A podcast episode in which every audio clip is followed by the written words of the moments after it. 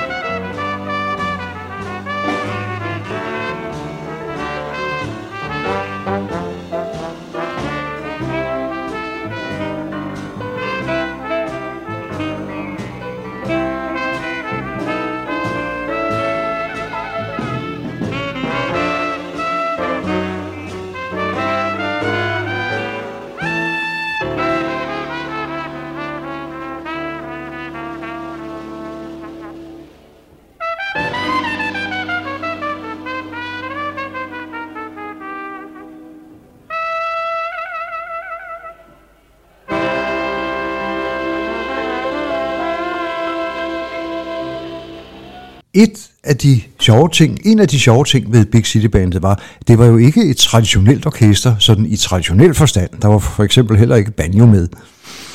Fæsser fortalte mig en gang, at han øh, var ved at lave en aftale med en øh, jazzklubmand, og øh, så havde han sagt, øh, hvad fanden har I ikke banjo med? Nej, siger Fæsser, jeg bryder mig ikke så meget om banjo, og den passer heller ikke i vores musik. Nå, så ved jeg sgu da ikke, om I skal komme og spille. Men øh, sådan kan det jo gå nogle gange. Men orkestrets repertoire var jo taget i øst og vest i bogstavelig forstand. Der var svenske viser, der var jazzklassikere, der var rock and roll eller ja, nej, nærmest rhythm and blues numre. Der var også nogle helt traditionelle stykker. Der var store klassiske swingnumre, og der var simpelthen også numre af Bob Dylan, Cannonball Adderley, Alan Broadbent og Charles Mingus. Med de navne nævnt får man en fornemmelse af, hvorvidt vi spreder os i orkestret. Men øh, jeg tror, vi skal lade dem slutte her med et nummer, skrevet af pianisten Sammy Price, som var gæst med orkestret et par år tidligere. Der fortæller historien jo, at øh, de havde ikke haft tid til at holde prøve, så øh, de gik på scenen i vognporten og spillede, og Sammy Price har så sagt, at nu vil han gerne præsentere sine Young White Hopes i øh, Blues in Every Key. Og så var de jo blevet lidt rystede, fordi øh, det der med at springe rundt i tonearterne, det var jo ikke noget, man gjorde så meget i ellers. Men øh, det viste sig, at den skulle bare sådan en, en halv tone op for hvert kor. Så da de var færdige, så havde Price nikket venligt til dem, og så var det ellers kørt som smurt i olie. Men øh, et lidt ældre nummer af Sammy Price runder vi af med Chicken Out. Og med det, tak for i dag, og på genhør om 14 dage.